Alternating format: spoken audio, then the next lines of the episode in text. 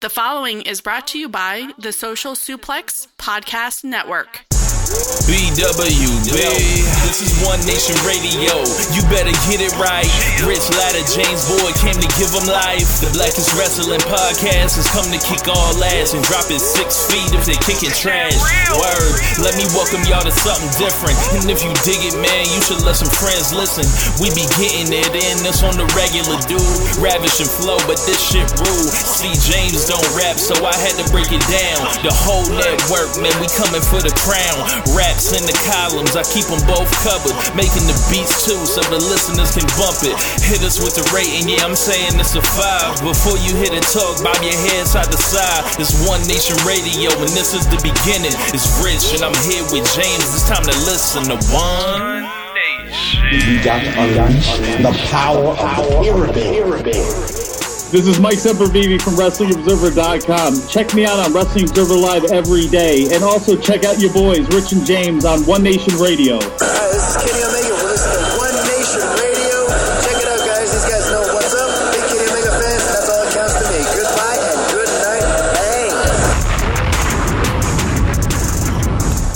One time for the real ones. What's going on, everybody? I am your host, Rich, and welcome to One Nation Radio. Thank you guys for listening to the show every week. Uh, before we get started, if you guys missed the last episode of One Nation Live, that was on Sunday. You can go back in the archives and check it out. We talked about the greatest Royal Rumble, talked about all the Saudi Arabia stuff and making trades and, you know, just different things like that. Uh, we talked about the Batista story and all that, but um, before we get it started today, uh, make sure you guys rate us on your platform of choice. We're an independent podcast network, and our budget comes from word of mouth. And the only way we're going to reach more people is with your help by sharing the show, downloading it, rating it, subscribing, interacting, sharing, you know, all the good stuff. But um, as you know, um, this is, show is a part of the Social Suplex Podcast Network. Make sure you guys check out all the other shows on the network The Wrestling Wash with Caleb Baldwin, The Outsider's Edge with Rance and Carl, The Ricky and Clive Wrestling Show. It's fucking quiz time with Ricky and Clive. Yeah, I, I've been saying that to myself a bunch of times, but if you guys don't know what I'm talking about, make sure you go check it out. You'll be saying it too. And also, Keeping It Strong Style keeping it strong style ichiban. That's number one if you don't know um, you know japanese. But anyway um, we got a lot to talk about today. Wwe backlash is on deck. Yes another pay-per-view. It feels like there are a million of them wwe fatigue is real. Shouts out to my boy chad. He was talking about it think about this month alone. Uh, we had WrestleMania earlier this month. We had the Greatest Royal Rumble. That's 10 hours itself. Still had Raw and SmackDown to get through. If you're watching NXT, if you're watching 205 Live, that is a lot of content. And I don't know if WWE's necessarily gave us the highs that, you know, we expect out of that much time, but I'll get more into that. Um, as I think about the Backlash card, it's almost feels like the end of like a long marathon essentially of you know all the shows that we've watched not only this month but from you know the start of the year the two pay-per-view system combining into one now uh, per month for wwe it's definitely a change, and I think that is going to be one for the better. But we're going to talk about the folks that didn't make the card. We're obviously going to run the card down and all that. Um, so let's get it started. Um, for the WWE Championship, no disqualification. AJ Styles versus Shinsuke Nakamura. These guys, this is the third match in their series. Um, this will be the first match of theirs that doesn't happen in either a dome or stadium. Uh, as you guys know, Wrestle Kingdom 10, WrestleMania, and then the Greatest Royal Rumble. So this one's a no DQ match. It kind of got set up weirdly by. Um, you know, they did a double countout finish, so I don't know what that was intended to do. Uh, you, you, would think that AJ would have gotten himself disqualified for getting so mad at Nakamura for kicking him in the balls all the time, but that's not the direction they went with it. Um, it's going to be interesting to see if these guys can live up to the hype. And, you know, they've done it twice, and I can't say either time they have. The second time was better than the first, but there's been an agenda with this feud. Um, they've been booking it a certain way. Shouts out to my boy Simon. He kind of called the Kevin Owens and AJ Styles feud from last year kind of like a uh, companion piece to this one where you get these two guys that you think are just going to blow the doors off the building, melt the arena, and then they kind of get constricted by the finishes that they have, by the booking, and that's definitely affected these guys here. And it's, you know, but with Nakamura being a heel, there's kind of been a new twist added, and I'm kind of down with that. Swig one time. But, um, you know, looking at Nakamura and what, and what he's doing now, this guy has gotten over a new catchphrase, a new persona in the ring and like kind of out of it as well, and a catch a theme song that's kind of designed to piss everyone off, and everybody loves it anyway. So I think if AJ Styles, or excuse me, if Shinsuke Nakamura doesn't win the WWE title, he should probably call Gedo and ask if he can get in the G1 because that would drop him to 0 4 in WWE title matches, and I don't think anyone will ever really take him seriously again.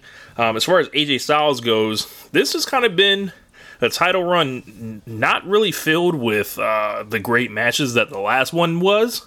So I'm I'm looking for AJ Styles to break that streak that's been going on. It's just been, you know, above average, you know, fairly cool, but nothing blow away, knock your socks off from that MVP level he was at a couple years ago in WWE. So, um, you know, I just hope WWE gets out the way. That's that's my only uh, concern about this match. Um, go watch Wrestle Kingdom 10 if you have not seen it yet, because I promise you, we are not lying about how good this match was. So if they can come anywhere near that, I think we're in for a treat. The big match coming out of the Raw side would be Roman Reigns and Samoa Joe. Now, obviously, Samoa Joe is kind of being inserted here because obviously we're not seeing Brock Lesnar. Shocker you know, this guy's not showing up with the title again. Um, so we'll talk about Lesnar real quick. This guy has kind of been, you know, I won't even say kind of been. He's definitely been disappointing. He's less than uninspiring. Um, he's held the championship and essentially the narrative around Monday Night Raw up for a year. It never really got to get paid off, so we're kind of in this weird place where we're past the peak and we're just begging for someone to beat him to end that stuff. And of course, you know, we had the whole deal with, you know, his part timer status coming into question. Um, and this hasn't really come into question to make him look bad by WWE, only the fans and, you know, previous incarcerations. But what I feel is different about this one is, you know, fans are tired of him for his performance. Like, we've, you know, everyone that I talk to and converse with and see online feel like Brock Lesnar just is not delivering in the ring as a character. And as they kill off more of his character and then his performances start to match it, that's going to be a recipe for a crowd that doesn't care about Brock Lesnar when he's around. And that title is just something they gave him, and it's not a legitimate title. It's just you sit at home with it while Seth Rollins kills it on Monday night while AJ Styles and Nakamura, you know, start to elevate that title back where it should be, if we start seeing the WWE Championship prominently featured in the main event, that Universal title will essentially be like how um, Hulk Hogan, you know, Bash at the Beach 2000 WCW, they were like, yeah, that's the Hulk Hogan Memorial Belt, like, and, and we'll have these other guys come out here and show you what it really is.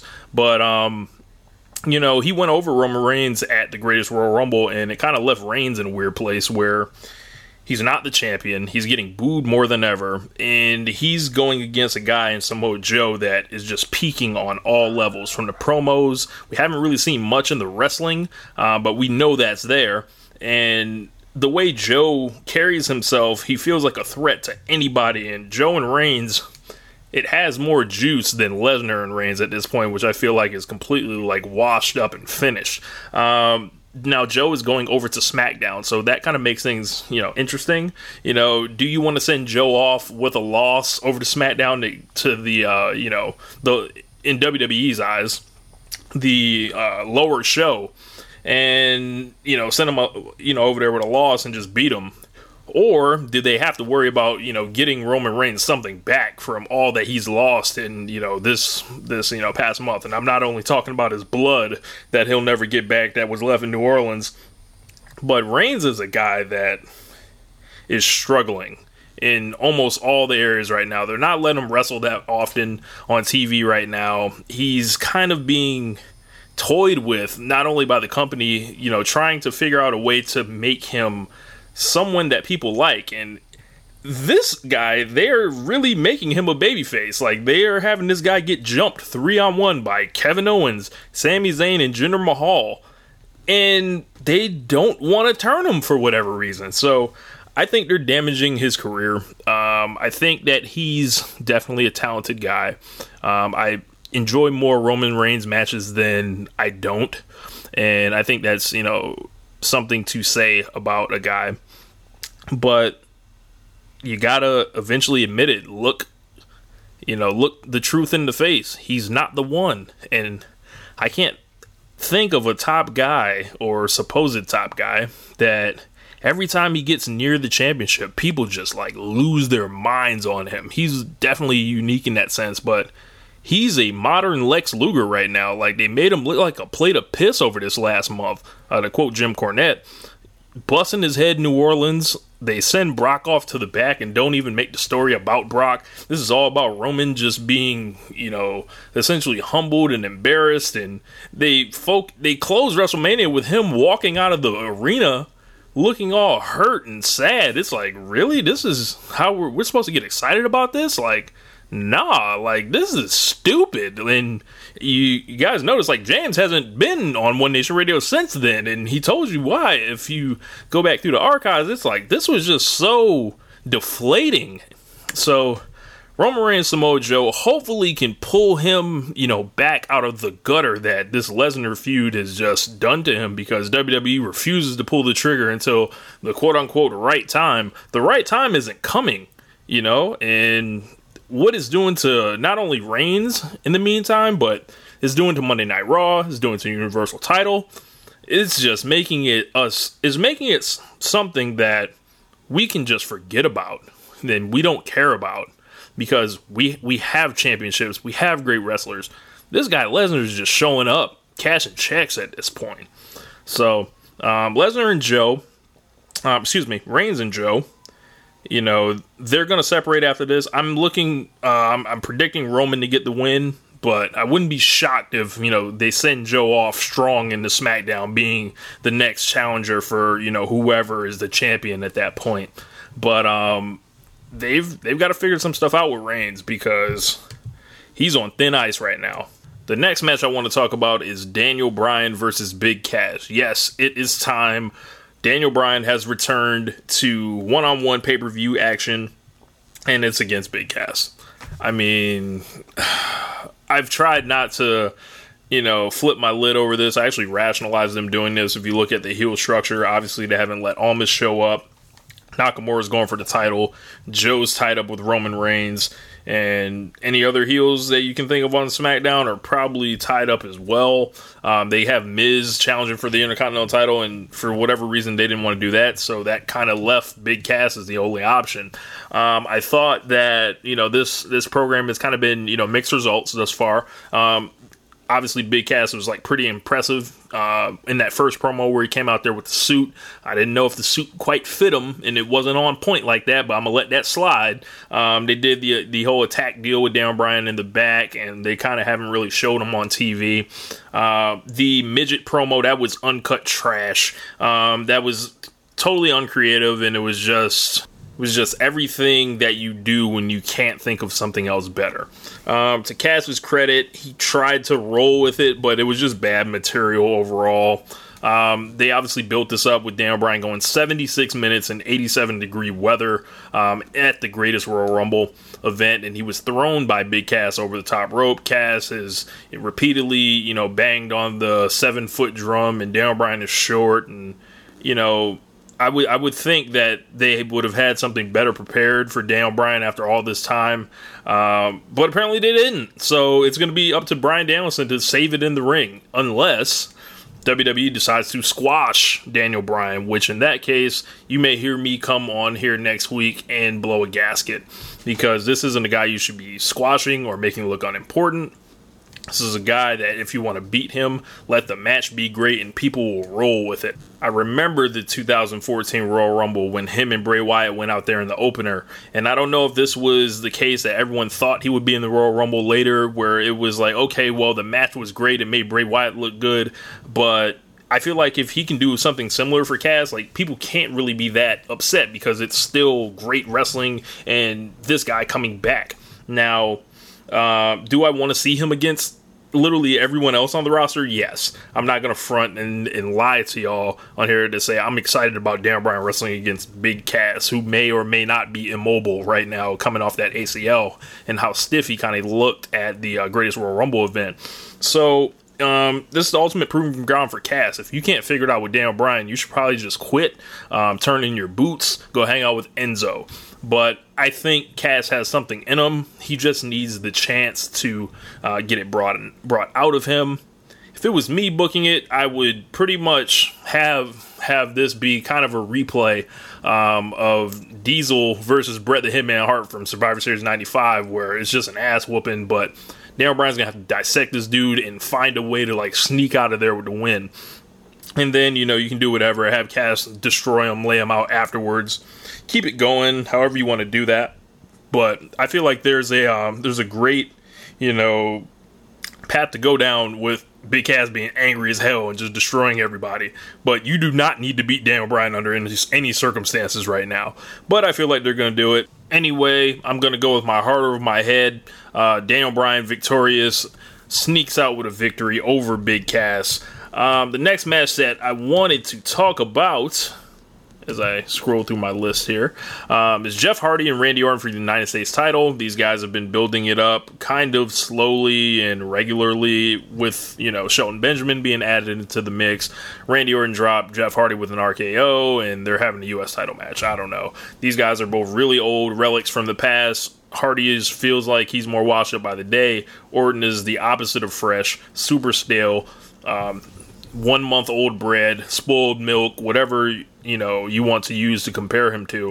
Um, I feel like eventually he may have to turn, but if you look at that face side, is really thin, so he might have to stay face. And they have baby faces fighting each other. They haven't quite figured out the hierarchy on the SmackDown side, and I can kind of forgive them for this for throwing this match out there because two name guys, and you know they're fighting for the U.S. title. So how important is it really? So um you know, anything's better than throwing like Jinder Mahal in there, as you guys can see with Jeff Hardy and Jinder Mahal. Uh, Meltzer gave that a half star rating. Um, I didn't go that low, but I'm not going to argue with it at all. Like once Jinder Mahal starts falling down while he wasn't even hit and you know doing things like that. I mean, I can't really blame you, but so much. Um, the other match I want to talk about here, um, you've got Braun Strowman and Bobby Lashley against Kevin Owens and Sami Zayn in a tag team match. Now, these guys have all kind of been linked at the hip throughout the month of April. They've been having Lashley and Strowman hanging out together a lot. I don't necessarily like it. I don't think Lashley's had you know a chance to really um, establish himself you know, of what he is and, you know, who he is essentially at this point because there's a lot of people, myself included, that have never really watched Bobby, Bobby Lashley. I didn't watch Impact and I wasn't watching WWE the time that he was here previously. So I just see this guy that's super jacked coming out here hanging out with Brock Lesnar and it's like, all right, um, you're not better than Strowman, so you're just kind of like there, you know, and we got to talk about, you know, the way Strowman is kind of being booked, continually being the hottest guy, best reactions, biggest face going, and he's stuck in a nothing kind of tag team match with Kevin Owens and Sami Zayn. Now, on Kevin Owens and Sami Zayn's end, they are two of the few heels on Raw that can step into a main event position and it be credible, it be uh, viable on pay per view as a match, and it also you know be a segment to segment thing that you can fill time with and also uh, get positive results out of. So this match is you know kind of like an add-on. It's the only tag team match on the show. All these are you know just singles matches. Strange because uh, we'll get to it later but these guys aren't even traditional tag teams so um, you you look at all the other tag teams and they're nowhere to be found. But I feel like Strowman and Lashley are going to go over because they don't realize that Kevin Owens and Sami Zayn are holding up like a house of cards essentially on the heel side right now. Because when you start going past that, you get that trifecta of Baron Corbin, Jinder Mahal, and Mojo Rawley. So yeah, I don't know, bro. So, but I don't. I don't feel like they're going to protect Owens and Zayn at all. So I think they're just going to put the big power guys over. Bobby Lashley's headband will not move, um, and it will, you know, just be the big suplex and a power slam, and you know maybe they'll do double pins together or something. Um, Charlotte and Carmella up next for the SmackDown Women's Championship. Now, Charlotte, the whole deal with her was she got cashed in by, you know, the, the night after WrestleMania or two days after WrestleMania for her first show. And what happened was we had the Iconics debut. Now, the Iconics are not even on this show. The real heat with this whole thing is Charlotte and the Iconics. Now, where Carmella comes into that is obviously she has Charlotte's end goal, the title, and she was being super annoying in her face and all that jazz. And I feel like we're being set up for just Charlotte leading Carmella through the match and then, you know, Carmella escaping via cheating or some type of interference. Maybe even Becky Lynch shows up. We don't know. Uh, but it feels like they're not going to put the belt right back on Charlotte because they want to experiment with Carmella for whatever reason, bless her heart. But um, I don't know, man. This is a big step down from the SmackDown Women's Championship last month that was the best match of WrestleMania, arguably. So. I don't know, man. Carmella hasn't been on pay per view in a singles match in well over a year. She barely gets to actually show what she can do on even house shows. So the best thing this match has going for it is mystery, but I feel like we all know what's on the other side of that. So um after that, you know, there's Nia Jax and Alexa Bliss for the Raw Women's Championship. We've got to get Alexa Bliss out of here. Um, she's been in how many straight Raw Women's Championship matches and SmackDown Women's Championship matches?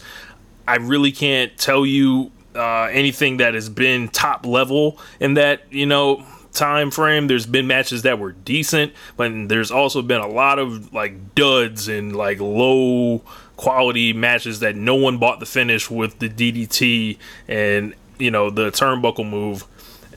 Obviously, she's been you know it, it's rolling over with her and Nia Jax from WrestleMania they're doing this thing where she's really opened up on the weight thing with the blissful moments, and that seems to be a hit with everyone. But she's about to get whooped out here. Nia Jax is doing much better as a babyface than I anticipated, and this is Nia's time. Like she's about to get her out of here, get Mickie out of there, whoop them both, stack them up like the Ultimate Warrior, and pin them both with, with her foot on the chest. I feel like so. Um, yeah, man. And the last match to talk about here Seth Rollins in the Miz. Now, Seth Rollins in the Miz. Miz obviously on SmackDown. Seth Rollins on Raw has been producing nothing but great matches since the Gauntlet, where you know he beat John Cena and Roman Reigns back to back. Went to WrestleMania in that triple threat with Balor and Miz. They did their thing there. There's been a couple matches with Finn Balor on Raw, um, in particular the one this week where everyone's raving about it, um, and you know, rightfully so.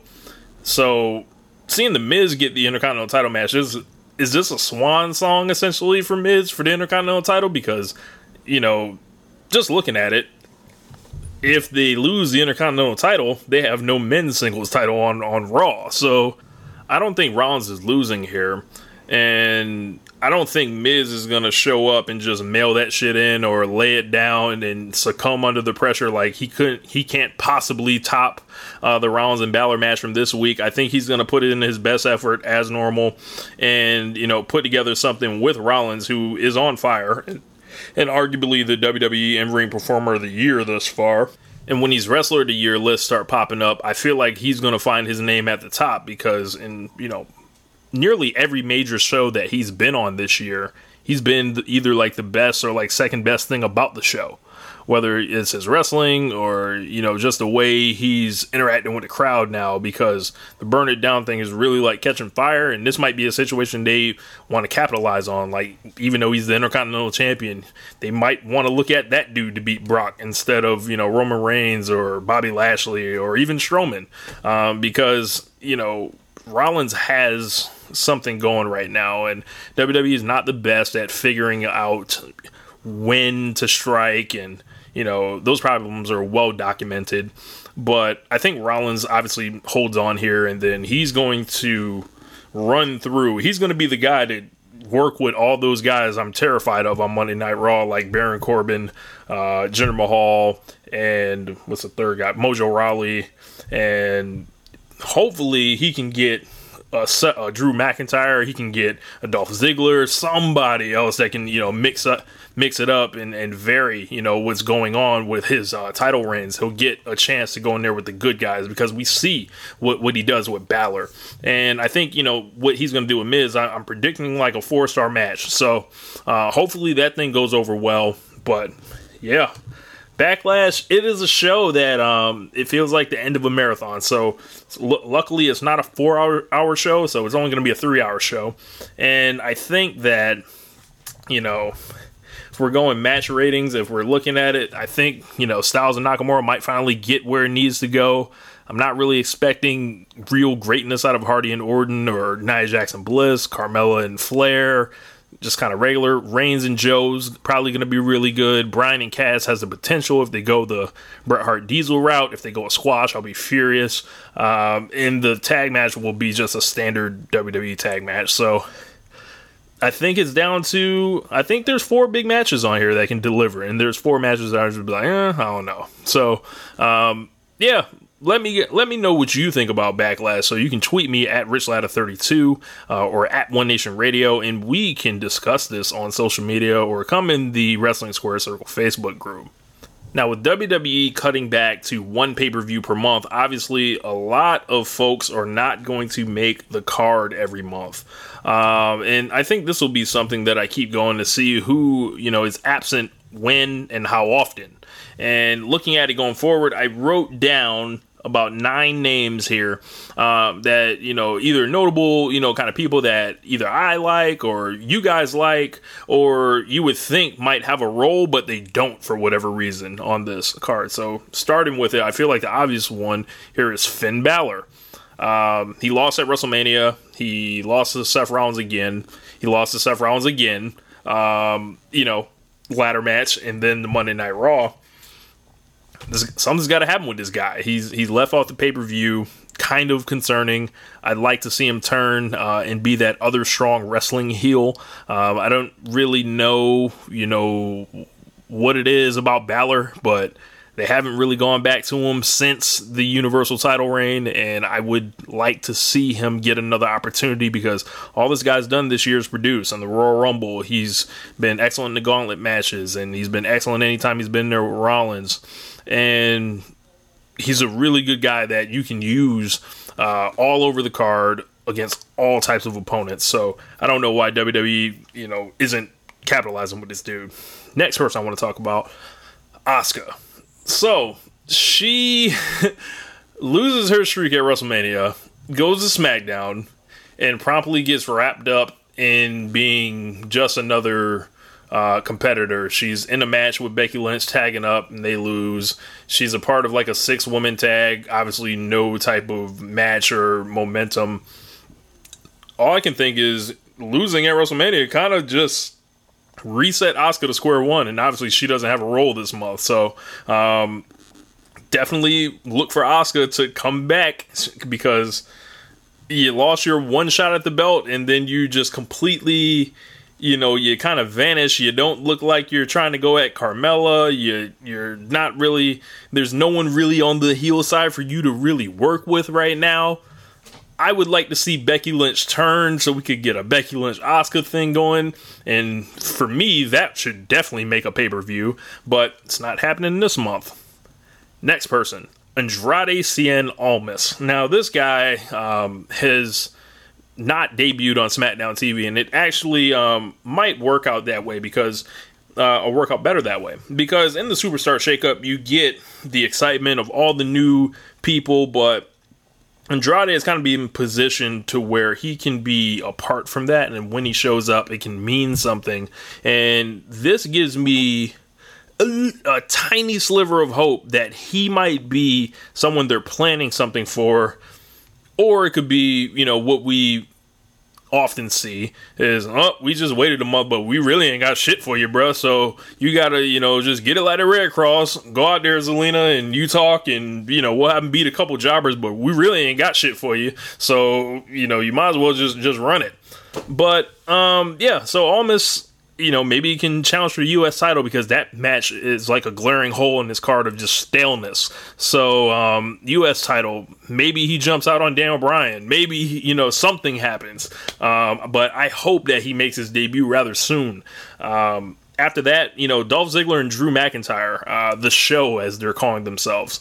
So, McIntyre cut kind of a breakout promo. Ziggler feels refreshed no appearance on the card, no tag team match.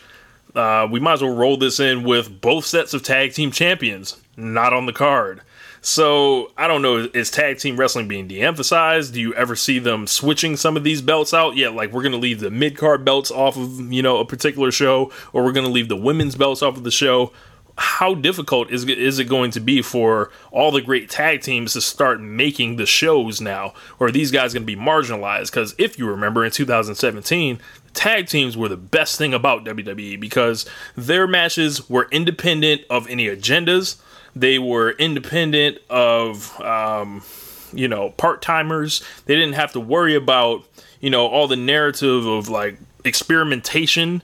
You know, this was all right, we've got four tag teams across the two brands. We've got the New Day on one side with the Usos, and then we've got the Bar with Rollins and Ambrose. And these guys are going to be four stars or better every time out. What you got on that? And now the division has kind of been taken in another direction with Bray Wyatt and Matt Hardy as your champions on one side, then the Bludgeon Brothers who are just killing everybody in a way where you can't even really have matches with them. And this is kind of the result, you know, of when you get these guys as the champions, your belts probably aren't going to mean much. No Bar, no Usos, no Wyatts, no Ziggler McIntyre, who have a fresh act that might get some legs. So hopefully these guys don't have to stick, you know, in the you know, healthy scratch area too often. Maybe someone gets added to the pre show, who knows? Then we had the boss, Sasha Banks, who was left off the card again. Obviously, her feud with Bayley is under indefinite stop start status, and they are in real danger of no one caring by the time it actually pops off. Um, she had a match with Ruby Riott everyone's calling it Ruby Riott's best performance of her career thus far. Um, in there with Sasha Banks, and Sasha Banks putting you know her over, and you know everything like that. Um, common denominator with Sasha. Most of the you know women in WWE, their best match comes with Sasha Banks. Let's go down the list: Charlotte, Becky Lynch, Bayley, Alexa Bliss, Nia Jax, and now Ruby Riott. So that's at least six. Um, I'm sure there's more. Asuka, if you want to make that argument between the Asuka match that she had with Sasha on Monday Night Raw um, after the Royal Rumble, and then you know WrestleMania 34 with her and Charlotte, you can make that argument. So depends on you know how you feel about what. But I, I remember in that uh, match with Asuka, they were trying to kill themselves, and it was really dangerous, really intense, really athletic. But the boss is not on pay per view again. She hasn't turned heel. She's kind of just been stuck in babyface pur- purgatory while they haven't had room to do this Bayley stuff. So they've been doing a lot of other shit that, you know, they can't really devote all their attention to it. And, you know, when it happens, I want that proper attention on it. So I'm willing to wait for now, but I don't feel like everyone else is. Then we got the guy that Michael Cole sounds like he busts a nut over every time he comes on the screen, Elias. So, um, as I've mentioned on this podcast, Elias is a perfect example of when everything's not for you. Um, because, you know, I've sat here with James for months and just kind of questioned, like, you know, what's the big deal? You know, he's doing a lesser version of the rock gimmick and he's not really producing anything in the ring.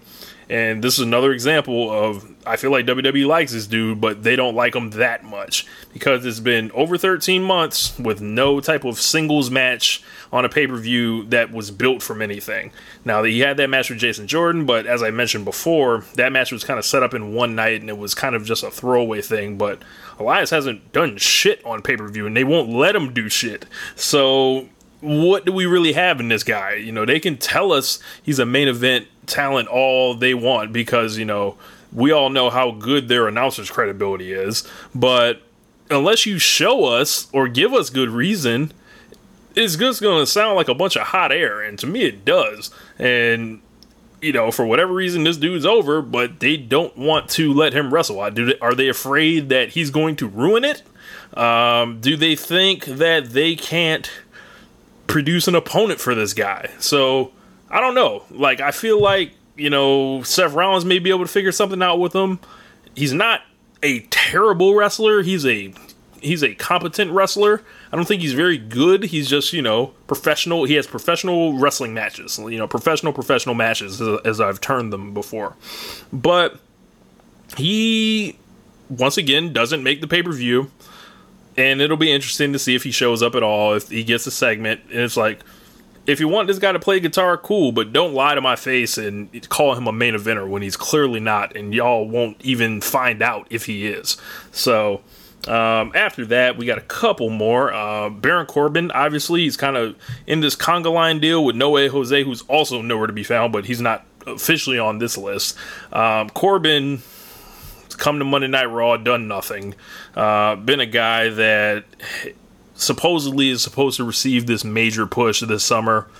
I'll believe it when I see it him versus Roman Reigns is not exciting. Him versus Seth Rollins is not exciting.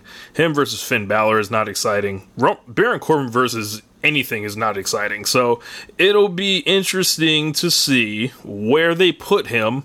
I doubt it'll actually be interesting what he produces, though. So um, he's not on this list. Didn't you know inspire them to get you know behind him in booking a match. He's been kind of stuck with no no way Jose. And last, of course, Rusev. Shouts out to my boy Ricky.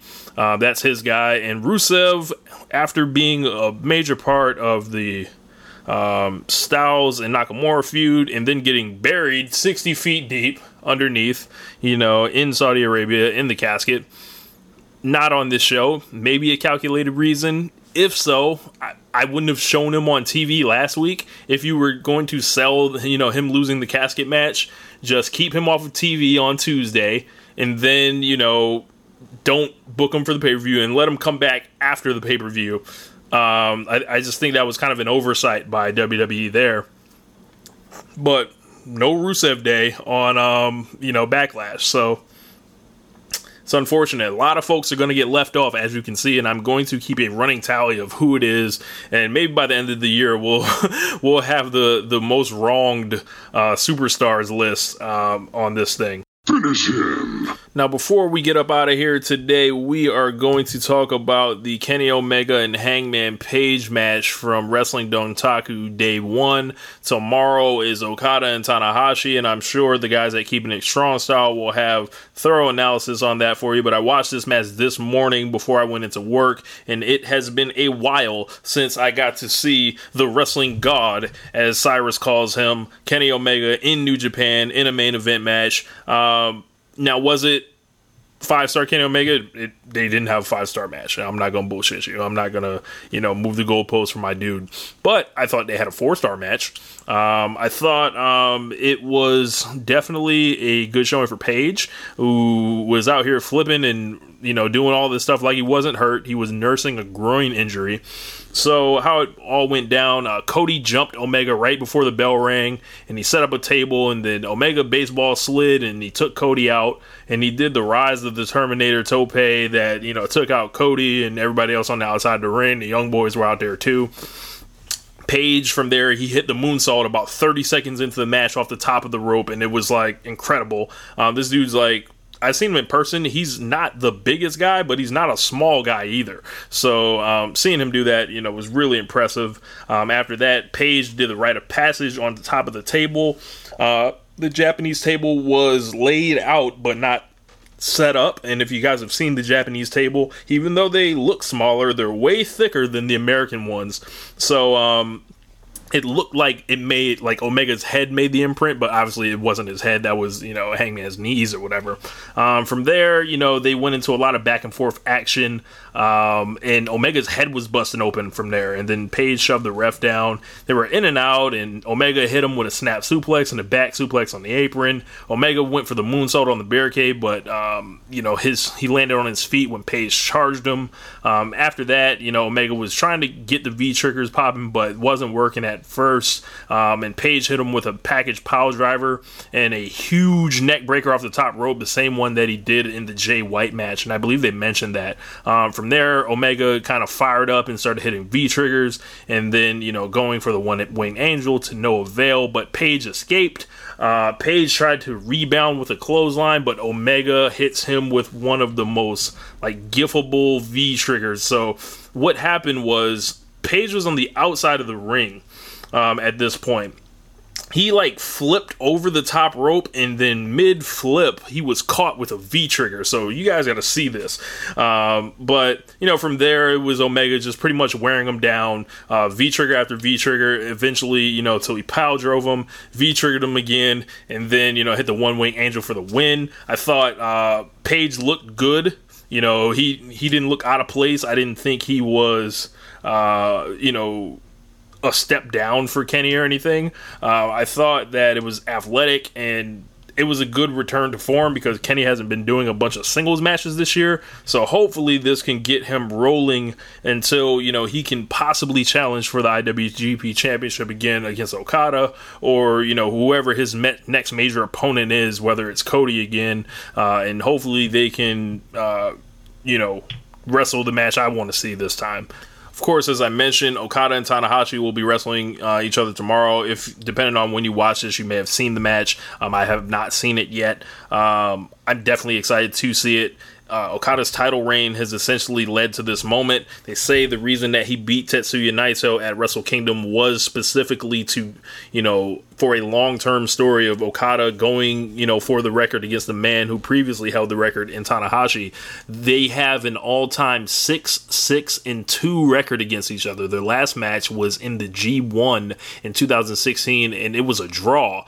I didn't see that match live, but I didn't see it, um, you know, at a later time where the whole thing would have been spoiled. So when they came out of nowhere with the draw, I was like, this match is incredible to see how they did, you know, the finish and all that. So if you guys haven't seen their last match, go check it out. It's from the G1 in 2016. But as Okada moves into this match, um, and the guys over on Keeping It Strong Style have been making this point, Okada, if he makes it past Tanahashi here, he can lose at any time to anyone. And his matches suddenly kind of regain a layer of excitement that may not necessarily be in them at this point because it's like, did you really think he was going to lose the Naito? Did you really think he was going to lose the Zack Sabre Jr.? I didn't either time. Um, you know, despite all the submissions that they had, you know, Zack Sabre put on all these guys from New Japan. Them dudes ain't Okada and being pushed like he's the second coming of Jesus Christ. Um, so with Okada and Tanahashi, this may be the last major championship match they ever have against each other. Uh, you know, at a level, you know, people can say all they want. Tanahashi's the past. He's washed up. He's not what he was, and you know, maybe there's some of that element uh, that rings true, but I happen to to recall every time I see this guy in a big match situation, aside from you know wrestling Jay White or something, you know, with his trash ass. Uh, what up, Josh uh, and Jeremy? Um, Tanahashi has been excellent, uh, and I, I think he's going to figure out a way to have a great Tanahashi match and keep the streak going. And uh, you know the streak that he has is all these five star matches years in a row, and it took him all the way until the G1 A Block Finals last year to reach that. But he and Okada have a special rivalry that some people say even Okada and and um, Omega haven't reached. Okada and Omega was just like this three match thing that was that just broke the sport. But this one's a little bit different because it's like old versus new. This is one generation transitioning to the next, and you never really quite you know, can it's rare that you can capture that because you know top guys will hold on to a point where they don't want to work with people. But Tanahashi has proved to be selfless time and time again, and maybe, just maybe, he's the guy to end Okada's streak um, to where you know they're kind of recognized as equals in a sense, or they just want to have Okada just blow his record to smithereens and you know keep pushing Okada as the greatest single Japanese wrestler we've ever seen um, in you know New Japan, but. I'm definitely excited for that match. I can't wait to watch it. I will be, you know, waking up at a certain time where I can see it live um, at some point, but Tanahashi no Okada the final time possibly. So um, looking forward to it. Make sure you guys check it out. Highly recommended if you you know tend to only watch WWE. Uh, if you're looking for more context on this, you can go on Vimeo and look up the Showbuckle videos, and they put out a wonderful um, encapsulation. It's two videos long of their entire rivalry leading up to this point, and it well it, it will show you essentially uh, up until Wrestle Kingdom 10. So it doesn't include the draw match that they did. So check that out and then you know watch the match if you haven't seen it and be impressed because these guys are special so um, but yeah man um, that's pretty much going to wrap up the show uh, a little bit more compressed this week but i want to thank you guys for listening to the social suplex podcast network make sure you guys rate and review us. Um, and make sure you guys check out all the other shows on the network. As I mentioned, the Wrestling Watch with Caleb Baldwin, The Outsider's Edge with Rance and Carl, the Ricky and Clyde Wrestling Podcast, and Keeping It Strong Style for all your New Japan uh, and keep rocking with me, Rich, uh, for One Nation Radio. I might do a live show after WWE Backlash. Depends on how I feel and how tired I am. If not, I will be back um, next week with more coverage about everything and, you know, keep it real with y'all. So, we gonna get up out of here. Thank y'all for listening. Peace. Thank you for listening to One Nation Radio. We'll see you next time.